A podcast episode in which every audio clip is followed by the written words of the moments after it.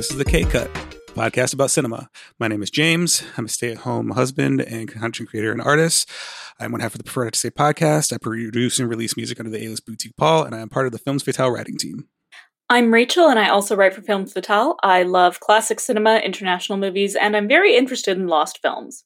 My name is Andreas. I am the creator and one of the main writers of Films Fatale. Uh, happy birthday to Films Fatale, which uh, it's now in its fourth year of you know running. Uh, it's uh, over three years old now, um, as of January first.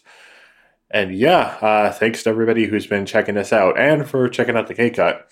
So, uh, welcome back to another edition of the Cinematic Smorgasbord, which we run every single first Tuesday of the month. But before we get into that, uh, you know, fun time, uh, bear with us. We will for sure get into the nooks and crannies of everything we just resolved uh, the year 2021, and because the Cinematic Smorgasbord, like any other episode, is mostly about recommending films or sharing cinematic experiences, Rachael, what are we doing right before we do our uh, our usual duties? Well, if you're anything like me, you tend to mark holidays by watching movies, and so I want to know what was the last film you watched in 2021, and what is the first one you saw in 2022? Sounds exciting to me. Uh, yeah, I feel like that's a great way to at least start off the year. Um, yeah, all right. Uh, who wants to go first? Well, I'll go. Um, so on December 31st, I watched Flee, which was really good. Um, it's on the short list with the Academy for International Documentary and Animated Film feature, and it it's really moving. It's beautifully drawn, and I'm really hoping it gets in for all three, which would be the first time that ever happened. On New Year's Day, I watched Red Rocket, which is basically as far as you can get from Flee. Excellent lead performance, and I mean, it's Sean Baker, so you're always in for an interesting time, and I thought it was really well done. Uh, absurd, dark, hilarious, painful. So, both of those movies I would recommend. Yeah, I'm dying to see both of those. And as a Indie Spirits member, like uh, you yourself are, um, I'm going to be uh, anticipating watching those very soon. Uh, James, what about you? So the last film I actually watched before the year was over was actually my smorgasbord assignment, but I'll be talking about that later on. So I'm going to talk about the film I saw a couple days before, which is in theaters. Uh, my wife and I went to go see Spider Man No Way Home. Aww. And I have to say, it's probably this Spider-Man trilogy is probably the best in the MCU, and this was just overall probably one of the better superhero movies, especially with the concept they went with and other things that happen. I'm not going to spoil if you haven't seen it yet, but I definitely recommend if you like superhero movies. And yeah, I'm really interested to see where they take the character next. I even don't really like superhero movies all that much, but I really, really enjoyed the Spider-Man trilogy so far. Yeah, it sounds like they found like a really good, uh, perfect middle ground between the uh, the sillier uh, Sam Raimi films and the uh, the the deadly serious, uh, you know, whatever they're trying to do with the Amazing Spider-Man trilogy. So, or not even trilogy, they didn't get that far. Attempted but, trilogy. You know, you get the idea. the attempted trilogy. Um, yeah, for my uh, my last film of 2021, what did I do? Um, I uh God, I actually need a second to think about this. um outside of my smorgasbord stuff, what did I watch? Um I, have just had too much too much on my plate. Sorry, you might actually actually have to give me a sec. um does does it have to be like a new release or could no. it just be like anything? Oh, it doesn't have to be a new release? Okay. So uh in terms of new releases, um I was fortunate enough to see a lot of amazing stuff like Souvenir Part Two, which uh, the first one's fantastic. The second one's even better. Um, Parallel Mothers, which is uh, Pedro Almodovar, who you can never go wrong with. But that actually wasn't like the last stuff that I watched uh, in terms of uh, movies in 2021. So I had just finished watching every episode of The Office for my TV research, which I never got around to um, until now. Now I've seen every episode, and my my girlfriend and I um, basically, you know, as a salute to the series that I just finished, did a double feature of the 40 Year Old Virgin and Anchorman, which are uh, two of our favorite oh, Steve Carell so films. Fun. So, yeah, when it comes to him being like a comedian anyway. So, um, yeah, there were uh, many sides were split and many tears were shed from laughing. So that was a great way to wrap up the year. Um, in terms of starting the year, I haven't watched anything this year yet outside of um, television stuff because again, I'm doing research on that. So, um, in terms of uh, what I've been watching on TV, anyway, uh, WKRP in Cincinnati. Uh, I've enjoyed a few episodes of that. Never seen a single second of it before. Really good stuff. I'll let you know when the next movie is. That's awesome. So, uh, what's at the meat of our episode this week? Yes, uh, we just finished the uh, the slices of bread, uh, 2021 and 2022, to uh, cap off this sandwich. Uh, let's get into yeah the, the, the meat of it and the condiments. So um, the the food allegories are because this is uh, what we call the cinematic smorgasbord. We again do this every first Tuesday of every month.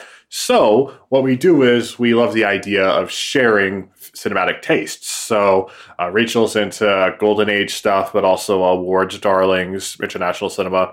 James is into a lot of low budget stuff, indie stuff, the occasional experimental thing. Um, I myself am into art house, international stuff. Got a bit of a guilty pleasure side as well. And we like to share our tastes with one another. So what we do each month is we recommend a film to one of the other co-hosts that we've never seen before. And we're going to get into what our findings are in this episode. Furthermore, we each have a film that none of us have seen before that we like to share all together. So when it comes to uh, what you listeners at home can join in, think of it as a little bit of like a book club. Yeah, we report our findings on that as well. Did we like the film that none of us have seen before? How's it going to go? And that's that's about it. So we're gonna get into that collective pick in the second half of the episode. But first off, we're gonna get into our individual picks. So who wants to go first on their findings? Um, well, James threw me an interesting one, so uh, let's talk about that. It's Gregg Araki's Splendor, which I think was made in 1999 or so, just as the 90s were dying and we were heading into the incredibly candy-colored 2000s. First of all, two points. This is a stealth remake of the Philadelphia story, and I will die on this hill. And second, this is the most aggressively 90s thing ever put on cinema. Somebody literally drinks Orbitz. Oh, that's amazing that you say that because he is very in the 90s, he was very much 90s. That, that makes a ton of sense. I, I think I messaged James when I was first looking into it, like, did you just assign me the music video for Steal My Sunshine? Because I'm pretty sure you did.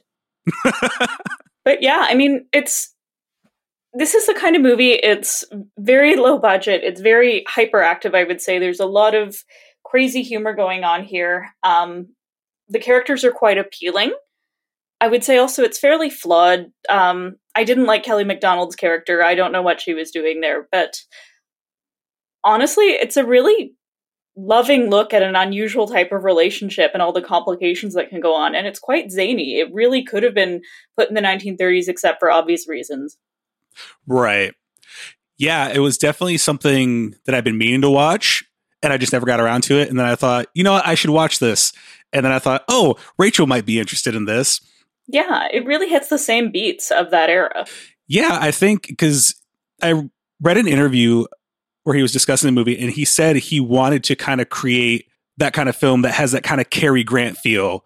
You know, it's it, you know, it's got the emotion, but it also has this like kind of like glossy sheen to it. And I was like, you know what? That actually, if more filmmakers try to make something with the intention of being just genuine in general, I think you know, art overall could just be doing better in certain regards.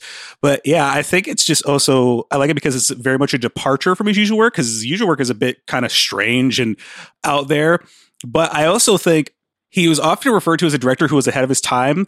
But this film just feels like it was just released too early.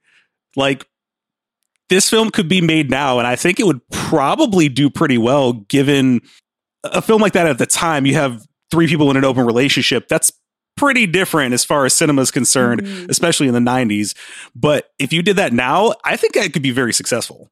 That said, I kind of love it as the sort of unintentional period piece that it is. Like it's so much of its time. Um, and it and it is a little off the beaten path, but that also kind of fits the era. I also do think it was very accessible considering its subject matter. Um, it's it's cute. It's a genuinely cute movie.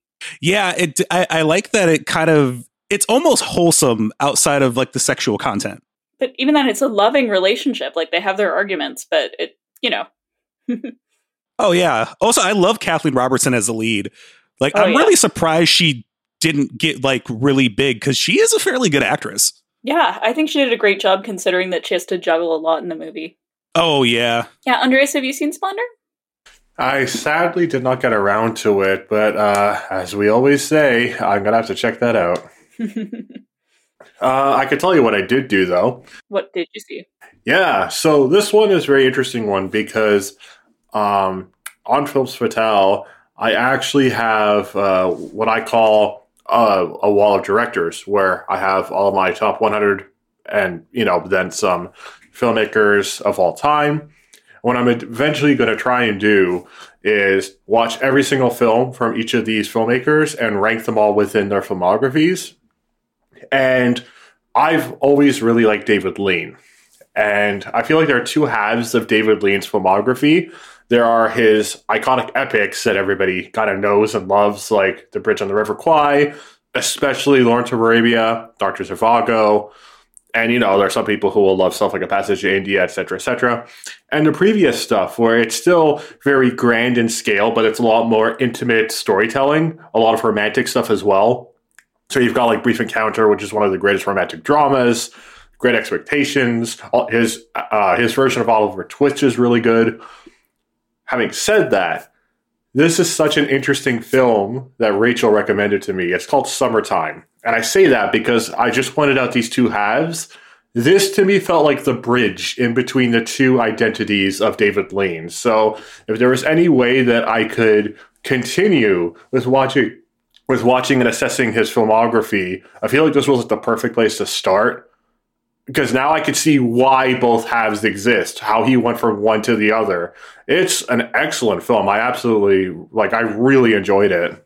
That's wonderful. And it's interesting you say that because it did come at a rather transitional point in his career. Um, he's always cited it as his personal favorite of his films, even though he's had much bigger successes with other movies, which has intrigued me. And Hepburn always considered David Lean one of the finest directors ever. Yeah, I feel like after seeing this film, um, I've always respected David Lean. If he made my top 100 filmmakers list, that says enough. But having seen this, to me, it's like would I argue that this is one of his best films? I would say no because I've seen so much. Um, even though you know we were just told the contrary. But if anybody else made this, I feel like this would be their best film, and that to me kind of cemented that. My God, maybe David Lean really is like one of the greatest filmmakers I've ever seen. If this is like not even close to his top five best works, and it's still this good, it's incredible. Like first off, the uh, the Technicolor. I feel Oh, yeah. like there are some filmmakers who really did the Technicolor thing really well. You have innovators like the Archers. I feel like uh, even um, oh uh, Jean Renoir did a, a really good job in his '50s era. But if if there was a filmmaker who really knew how to use Technicolor and make it an epic scale type thing and really really show the intimacy of, of an area, a geographical location, a city, and have the Technicolor and have the epicness of you know a, a large scale story. It's David Lean, and this is such a good example of that. It's also impossible to watch this movie without Googling plane tickets to Venice. He just portrays the city so beautifully. right? And it's like, you know, it it almost feels like uh, like a Rohmer film where you feel like you're actually there. And he's really good at that because you know if you watch something like uh, you know again by uh, Eric Rohmer, so you know if you're looking at like Claire's knee or whatnot, you feel like you're there in a little bit of a different way, like a like a yearning, like I want to visit this place. When it's a David Lean film, you feel like you're like in the midst of this uh, wartime revolutionary type event or this excursion. In this instance, yeah, it's this escape to Venice, and you feel like you can wring your hand, you know, or sorry, you feel like you can run your hand in the water that. and feel like oh no, don't do that. But you feel like you can. You feel like you're like right there and you can do it. You feel like you can kind of feel like that that heat or like the wind as you're like sticking your head out of the train window. You feel like you're you're there with Katharine Hepburn, and it's just so fascinating. Yeah, and this was also the second, I guess, of Hepburn's major spinster roles, and so it, I, I would say it's the finest of her career. Although you could probably argue with the African Queen. Yeah, and that's another thing. You know, it's not even just uh, how much just solidified David Lean for me. This also solidified Katharine Hepburn because, again, I would argue this isn't one of her best performances. But if anybody else did this, you'd be like, "Damn, that's like a career best." So, uh, you know, she's still really good in this, and I feel like especially towards the end. I don't want to. I don't want to say too much. Um, you feel moved by her, like it's a lot more of like an internalized performance from what I'm used to. Because I've seen like her her theatrical side, I've seen her screwball side. To see her like just have like a nuanced, internal, visceral performance where you feel like you can empathize with her and exactly what's written on her face yeah, that's a really interesting side of hers to see for sure. Like she's really versatile. It's this hidden little treasure in both their careers that I think a lot of people overlook. I would agree with that. I feel like, again, I'm not going to pretend that this is my favorite David Lean film, but is it a damn good one? Absolutely. Like, I actually think it's one where if you've exhausted his must sees, I'd be like, go see this one next. It's actually really worthwhile. It's it's it's a great film. Did you watch it, James? I did watch it. What did you think? I, I thought it was enjoyable. I do have one main point. They really went hard when it came to the Technicolor. Mm-hmm. Just how crisp and vibrant the environment looks is always like I couldn't look away. Especially shooting in a place like Italy, I think Technicolor probably works best in a lot of other countries because of like you know think about how the architecture looks or the cityscapes or just even her when she you know went to the shop yeah, and you know, I went to Venice about three years ago, and when I stepped out of the train station, I said, "This is just like summertime." Like the movie caught it. It's I can't explain it. The colors are that bright. It is that pretty. That's excellent though, because there's somebody like me who I've been to Italy, but I never went to Venice for some reason. It just didn't happen. So it's like there's somebody like me who feels like I'm I'm in a place that I've never visited before. To, but to get that validation from somebody who's actually visited there, you know, decades later, no less that that's really good. That means that David Lean really captured, or not even just you know within the time period where the story takes place, but also this timelessness about it, where it doesn't matter. The geographical location still has this identity, and it you know it still resonates when you go. Yeah, I couldn't believe how how much it looked the same even after all these years, and so there's something timeless about it. And speaking of timelessness, so um, I'm going to ask James about your pick now because uh, this is uh, oh yeah my my all time favorite movie. I think you know it's the one I've got like a couple of picks that kind of rotate, but this one I feel like I say the most often is my favorite movie of all time. Uh, what did what did I curse you with this time? You assigned me Ingmar Bergman's Persona, which you've never seen a film of his before, correct? So I'm about to drop a bombshell. Because I'm neurotic, to prepare for this movie, I watched all 26 features he did prior. No, Seriously? did he actually? Yes. What? Wow. If you notice how quiet I was in the chat the past couple weeks, that's why.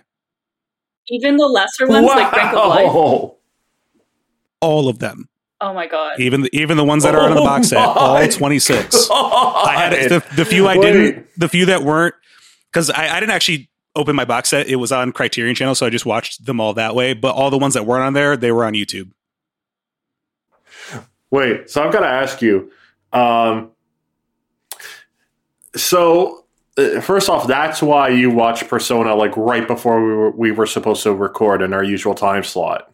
Yes. Okay. Um, I, I I do apologize that I had to keep moving the schedule along because my goodness, that's uh, that's that's that's a big trek. But before we get into Persona, because I it sounds like we've got something more interesting to ask. Um, oh, how how was it? How was this trip? yeah, I, I, it's funny because I was like making sure I didn't say anything to this moment so I could capture re- your reaction. So I still think you're joking. No, no I, am serious. Like, oh, he, he's messing with us. No, I'm serious. No, no, no, no. like, Jesus yeah, I, I watch it all, including It Rains on Our Love, Music in Darkness, like the ones that aren't even on in that Criterion doesn't have. and the stuff that's like considered his worst, which I would still argue are pretty good. So I mean, that's amazing. Yeah, it was definitely interesting. It was also kind of a pregame to prepare for the massive Oscar binge I'm going to be doing soon. Okay. I will say it's really interesting watching his work because I watched it in chronological order, except for one, which I ended up I ended up skipping one and jumped back when I realized it. Oh, which one? I didn't watch Music in Darkness after Port of Call because when you look up on Wikipedia, you have to go to his filmography page in order to see all of them because on the Bergman page itself, it has selected works. So it doesn't Right. show it. So I Ah. skipped one by accident. I was like, oh, I got to go back.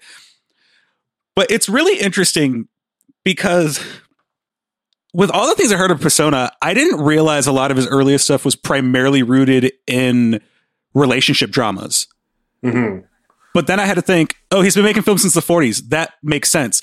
And then I found out he was a playwright. I'm like, oh, that's why his stuff has this very theatrical feel to it. So you can, it's very apparent he's a playwright. But I will say the biggest hallmark I would say is his consistency. Because, like you said, even his weaker ones Mhm. are still pretty good.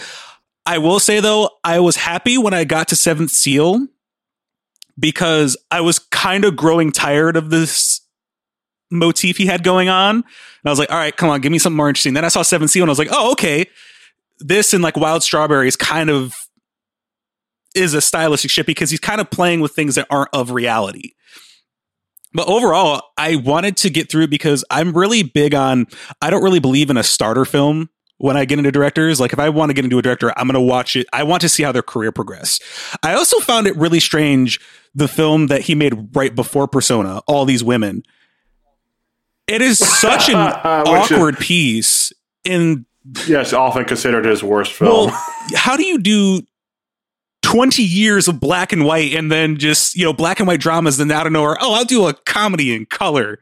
It was just so weird. Yeah, I don't think he ever sat that easily with comedy. no, it's like a really silly satire of. Uh, luckily, you've seen. I think you've seen this by now, James. Uh, eight and a half. So, uh, really out of left field, and a lot of people really don't care for that one. Yeah, it was just really awkward. And then after that, I got to Persona. Which, before we get into Persona, what was your favorite film that came before Persona? I'm guessing it was The Seventh Seal because of the transitionary uh, element to it, or No, not necessarily. I see. It's really interesting because, like, I like Seven Seal. I, I, was, I like Wild Strawberries more than Seven Seal, but I'd have to say, all of the earlier stuff, I really enjoyed Port of Call. wow, that's a very atypical pick. Yeah, Okay. I don't know. I, I'd say that Um, uh, Prison was also good. I liked that because that was kind of like trying to play on like something a little bit more abstract with how they had the story put together. And then uh, the Virgin Spring, I enjoyed, but I didn't realize like kind of the climax. Well, the big tragedy, and then the kind of like what is not not necessarily climax, but when things kind of when the revenge scene happens, I found it a bit uneventful because it seemed to sort of just happen. But I will say I did like it because it was it was another deviation because in this period it was like he spent 10 years doing a lot of similar things and once he gets to 7th seal he definitely tries to move away from what he did except for all these women which was just strange. But just he's de- he's definitely trying to it's almost like he's trying to try out different voices within himself because they're vastly different. For sure, for sure. And then he would get to the most uh, drastic of these voices, uh, persona. So let's let's hop into that one. Uh, how I, I guess it is good that you checked out more of his stuff because you would automatically assume that everything he would do would be like persona, which couldn't be further from the truth. But how was it? I really enjoyed Persona. I will say, Persona is a work that shows there can be a stark contrast between theatrical and cinematic. Yes. And this was a dramatic departure considering it's not him trying to. A, a lot of the works are exercises in the human condition. This is an exercise as cinema as a language Mhm. not just with storytelling, but with technique and format. And I think that amplifies the situation in the movie. So for those who don't know what this movie is about, it deals with a young nurse named Alma who is caring for a well-known actress, Elizabeth, who just goes mute out of nowhere. And to try to help her, they move to a cottage where she cares for her and you know tries to help her through her problems you know tries to get her to speak but then the most interesting thing happens she doesn't speak almost sort of kind of like oversells herself on her life and just gives away pretty much gives away all her secrets you know just cannot stop talking which is a stark contrast to elizabeth who doesn't speak virtually for the like 99% of the film, which is fascinating itself because you have a whole main character whose function isn't to speak with but that act alone says the most of what's going on. And then eventually there's this kind of blur in reality for Alma because she's it's almost like she thinks their existences are almost merging while simultaneously there's this kind of she has this infatuation with Elizabeth, but also resentment because she's losing understanding of the purpose of them being there. Because even as a viewer, you start to question why are they there, and is Elizabeth pulling strings? Because there's their interactions fairly awkward for certain parts of the movie and uh, you know, and it's apparent when Alma finds a letter that she's sending to her doctor that kind of reveals what she's feeling about the situation, and it does a great job of doing this kind of universal concept that we will see kind of not necessarily directly replicated, but this idea of loss of identity, which is seen in a multitude of different movies. I mean, or also just like, you know, these two characters that are so similar but so different. Kind of like how we saw in uh, The Double Life of Veronique, where it had this kind of persona esque situation, even though those two girls only met and they didn't even meet. It was in passing in a photo, or what we see later in Mulholland Drive. There's also Three Women by Altman. Oh, I'll have to see that one then. Yeah, I think it's also also just the really obscure techniques. Like the intro is amazing, because it's all these really strange clips and then this boy's walking through a room and he puts his hand on a projector with the face is obscured and you don't know who it is. It could be Alma, it could be Elizabeth.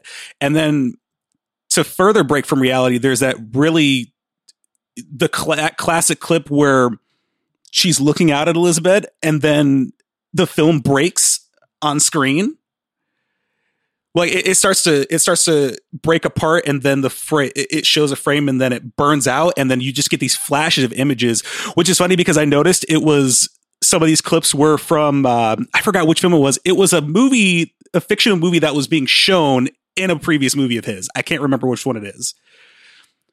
But yeah i think it's just really interesting because it's this idea of cinema being more than something just to entertain people or just to tell a story because it's something you could literally remake at any time and it could have the same effect. And also, it doesn't date itself. Like it doesn't no, tie itself to its time. Yeah, it's. I understand why this movie's in the conversation of greatest films of all time and why he, you know, is considered one of the greats because of this. Because it's it's kind of you know, I think one of the things I appreciate the 60s is because it kind of set the stage for the 70s because this was the area where everyone kind of was figuring, you know, before it was pushing the boundaries of production. You know, the 40s, 50s, it was like, okay, let's get the best performances. Let's, you know, build the best sets. You know, if you're using black and white, make sure to make sure that it stands out. Or if you have color, make sure it's bright. And that was moving forward. But once you get to the 60s, and once kind of almost kicked out by French New Wave, it was this idea of is cinema just for just telling stories or is it something to please the senses? Because there were things that like like that breakaway of the film wasn't necessarily something for the story. It's almost to put you in their situation like what's real what's not you know? And and, and it's i can tell his influence goes very far. And it's funny there was one film i was watching i forgot which one it was. Oh yes winterlight. I watched Winterlight and I was like, why does this look familiar? And I thought, oh wait, Paul Schrader made this same movie and called it First Reformed. kind of. It's so interesting how artists from back then are still being emulated today. I mean, obviously Paul Schrader's from a generation who grew up on those films, but yeah, I think it was yeah, it's just a really fascinating piece. And I think it's very telling of what was to come. And I think we're kind of returning to concepts like that because even I'd say Jordan Peele's Us almost operates on this kind of narrative as well. And that's what 50 years later. Yeah. So yeah, overall, I'm very thankful for this assignment. I would have gotten to it at some point, but I'm glad this kind of pushed me to dive into this filmography. And dive you certainly did. yeah, I just I do things like that sometimes. Uh, Rachael, I know you've seen Persona before. What do you uh, what do you think of it? Yeah, um, I saw it a few years ago. I have to admit, I saw it without subtitles, so I lost a lot of it. But just looking at it as a visual experience, it was overpowering. When I reviewed Brink of Life for Films Fatale a few weeks ago, I could see, even though it wasn't his writing, a lot of the sort of embryonic tropes, so to speak, that would eventually appear in Persona. The motifs were already coming into place, and it was like with this film, he graduated into a new level of filmmaking. Definitely. Yeah, I uh, obviously adore this film. I could uh, spend another two hours talking about it, but I won't. I'll just quickly say that I find it the finest piece of uh, postmodern filmmaking where at all times you're distant from the film and even when you like finally like get into it and you're like okay okay i'm getting sucked into this like the film literally breaks like halfway through um seeing this projected at tiff oh, um, amazing. one of the finest oh my god yeah one of the finest uh, film going experiences I've ever had, especially the part where the projector breaks and it's like you can actually like see the light of the projector, like kind of like emphasizing the empty space. It was just surreal. Just Did anyone in the audience freak out and think it was real? no, this wasn't a. Uh, this wasn't a, a, Lumiere film with the train arriving at the station moment. Luckily, not. um, I think because uh, even the people who had never seen Persona before, I think because of how it starts and kind of the the nature of the film, we also had a a pre talk. Uh, there was like this lecture given. Um, I think people uh, kind of were expecting something a little a little crazy. Um, yeah, you know, uh, for somebody who's never seen it before, James, you know, you absolutely uh, nailed it when you said that it's this uh, this breaking of the cinematic language, and not in a way that that uh, Jean Luc Godard might have wanted to when Breathless was like his debut film.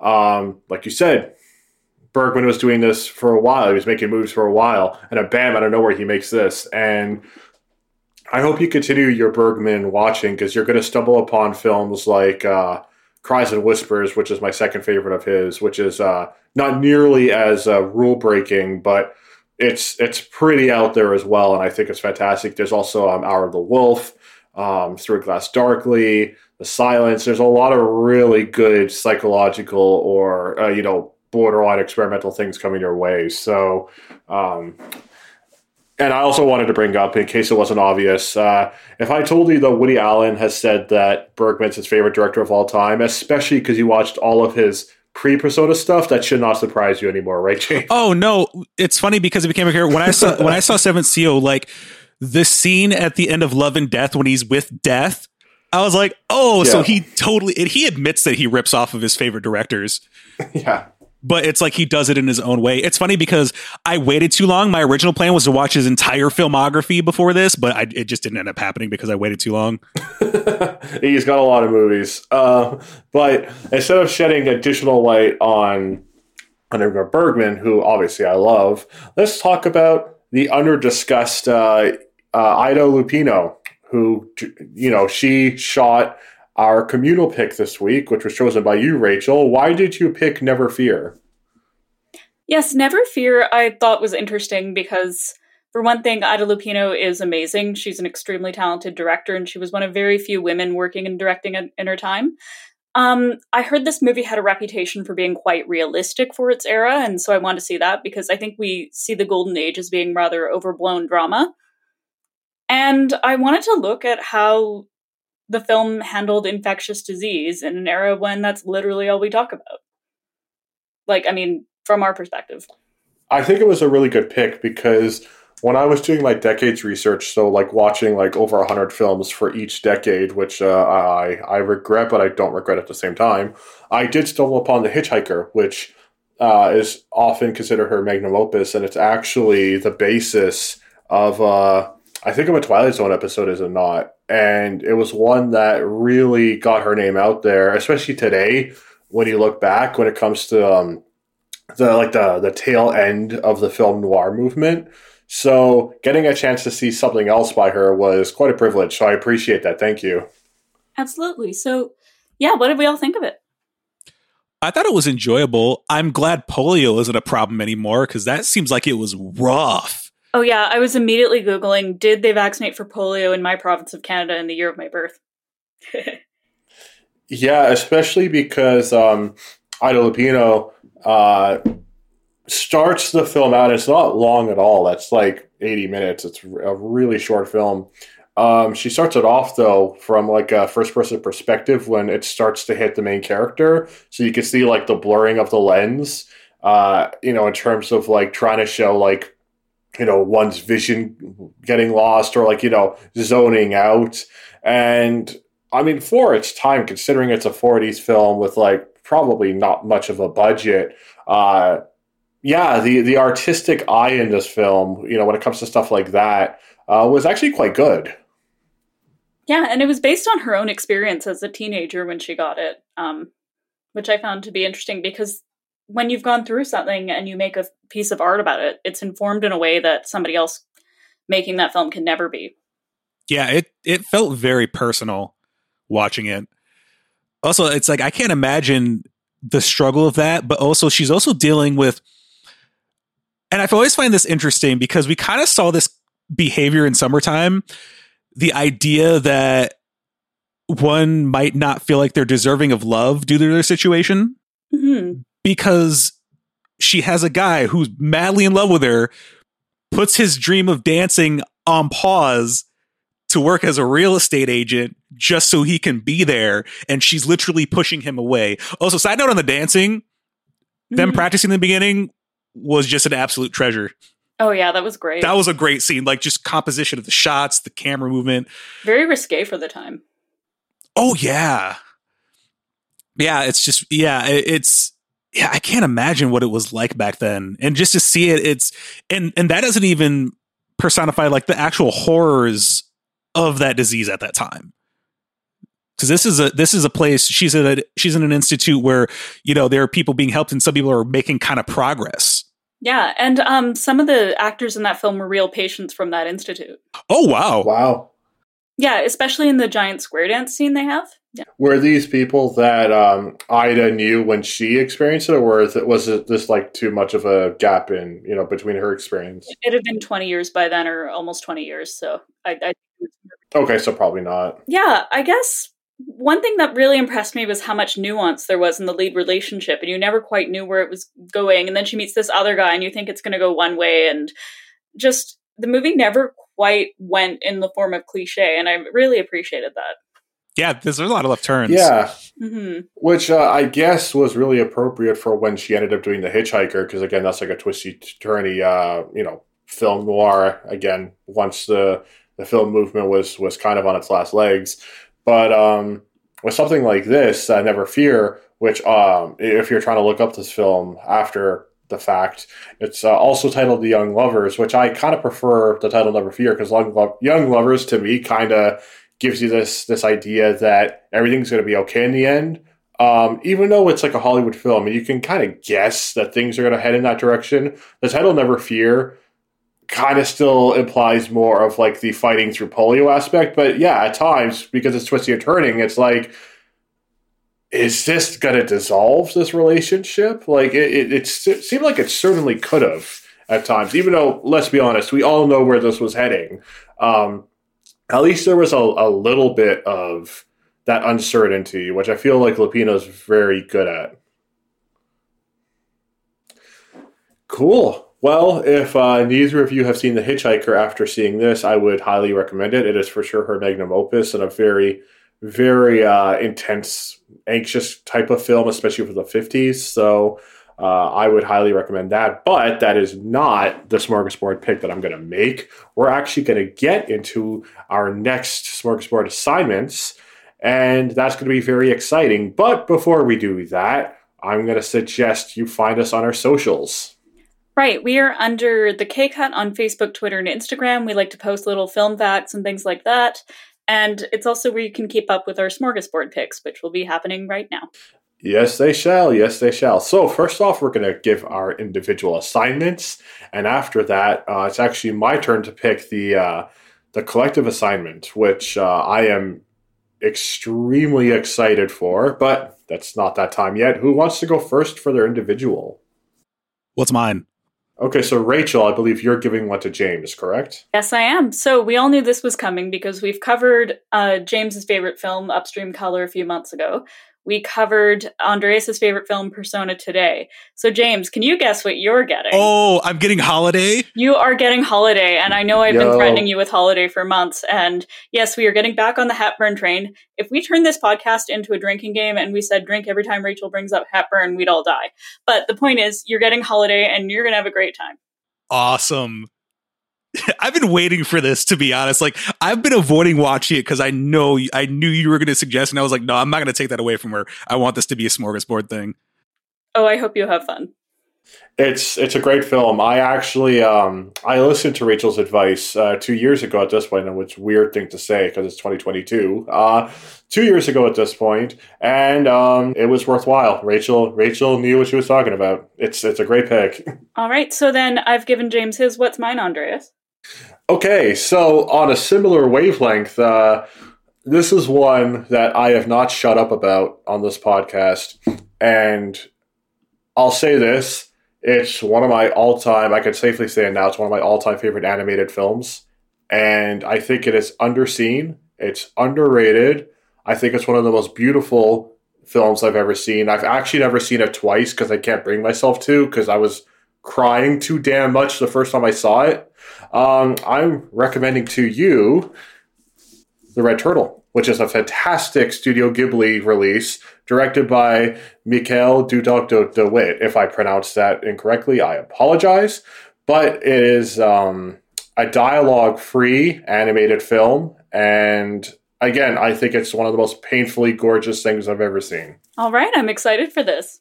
Alrighty, James, Lay it on me. What am I watching? Alrighty. So I've actually had this one decided for you for a long time. I knew I was going to pick Uh-oh. it for oh. this one in the past couple months, but I've been meaning to assign you this just in general. And I'm actually going to stick with the same director for Rachael's assignment this time. So we're going to go with Gregg Araki. And you are going to get his 1997 film Nowhere. Now, to describe oh this, if John Waters and David Lynch had a baby, and that baby was raised by Andy Warhol. And then this child watched nothing but John Hughes movies, Beverly Hills 90210, The Twilight Zone, and 90s MTV. This film is the result. That sounds that like is... too much to fit in one movie. That's what I was gonna do. That sounds like a that doesn't sound like a smorgasbord pick. That sounds like a like a like a blender pick. Like basically, you're just shoving all of the foods on the board into like a blender and uh, stirring it up and seeing what happens. That's uh that's very interesting sounding. Yeah, and it's uh and much like Splendor, it isn't actually being distributed in the states currently. Actually, I don't think it's being distributed at all. So it's another one. It's on YouTube and it's on Internet Archive. It's also a short one. It's only 75 minutes. So, but also this movie, and this is 1997. When you look at the cast between the principal cast and just the random cameos, there are so many people in this movie that your brain almost explodes. I'm noticing that it's got uh, a lot of uh, '90s favorites like Heather Graham and Mena Suvari. A lot of uh, people I haven't heard of in ages, uh, including Christopher Knight from the Brady Bunch. he's showing up here. Uh, yeah, this is a, a Scott Caan as Ryan well, Phillippe. Uh, son of James Caan. Ryan, Ryan Phillippe is here as well. Denise Richards has wow, a cameo yeah, in it. Is, Shannen Doherty has a cameo in it. Rose McGowan has a cameo in it. John Ritter has a cameo in it. This is stacked. Yeah. Yeah, it's it's really strange because a lot of them literally have seconds on screen for the most part. It's just it's such a, a cavalcade of madness. But I, I think you might you at the very least you'll find it interesting. I always like interesting. I like uh, being taken outside of my comfort zone as well. So sounds like I'm uh, going nowhere uh, with this next pick. Thank you so much for that. Alrighty, so those are our three individual picks. We've got Holiday, The Red Turtle, and Nowhere. Now, this is for those of you who read Films Fatale and have personally emailed asking why I haven't checked out such and such person. This is proof that I listen. so, there's been a filmmaker that I've been meaning to check out for a very long time because a few of you have mentioned this filmmaker. And his name, if I don't butcher it, his name is Emir Kusturica. He is a Serbian filmmaker who has had a number of films been brought up a trillion times. Especially, and this is one that you know how there's like that expression, your film, your favorite filmmaker's favorite filmmaker, or your favorite actor's favorite film. This is one of those instances. I'm suggesting Time of the Gypsies for our collective pick. Have either of you seen this? I have not. I've never even heard of this. well, this is what I'm saying. Like, this is, uh, it's one of those ones where if you go to like websites and you see like uh, Leonardo DiCaprio discussing their fa- you know his favorite films or you know X filmmaker or Y actress. I've seen this brought up a lot, and I've had people messaging me like, "Why have you not mentioned this filmmaker?" To me personally on Films Fatale. So I'm doing you guys a solid. We are finally checking out Time of the Gypsies. I've heard nothing but exemplary things about this, and I'm so stoked. So, how do we feel? This is going to be great. I think we've got a really solid, you know, solid lineup for the month of February. So fantastic. Thank you all so much for listening. And now you know what you're going to be watching for the next month. You're going to be watching Time of the Gypsies as our collective pick.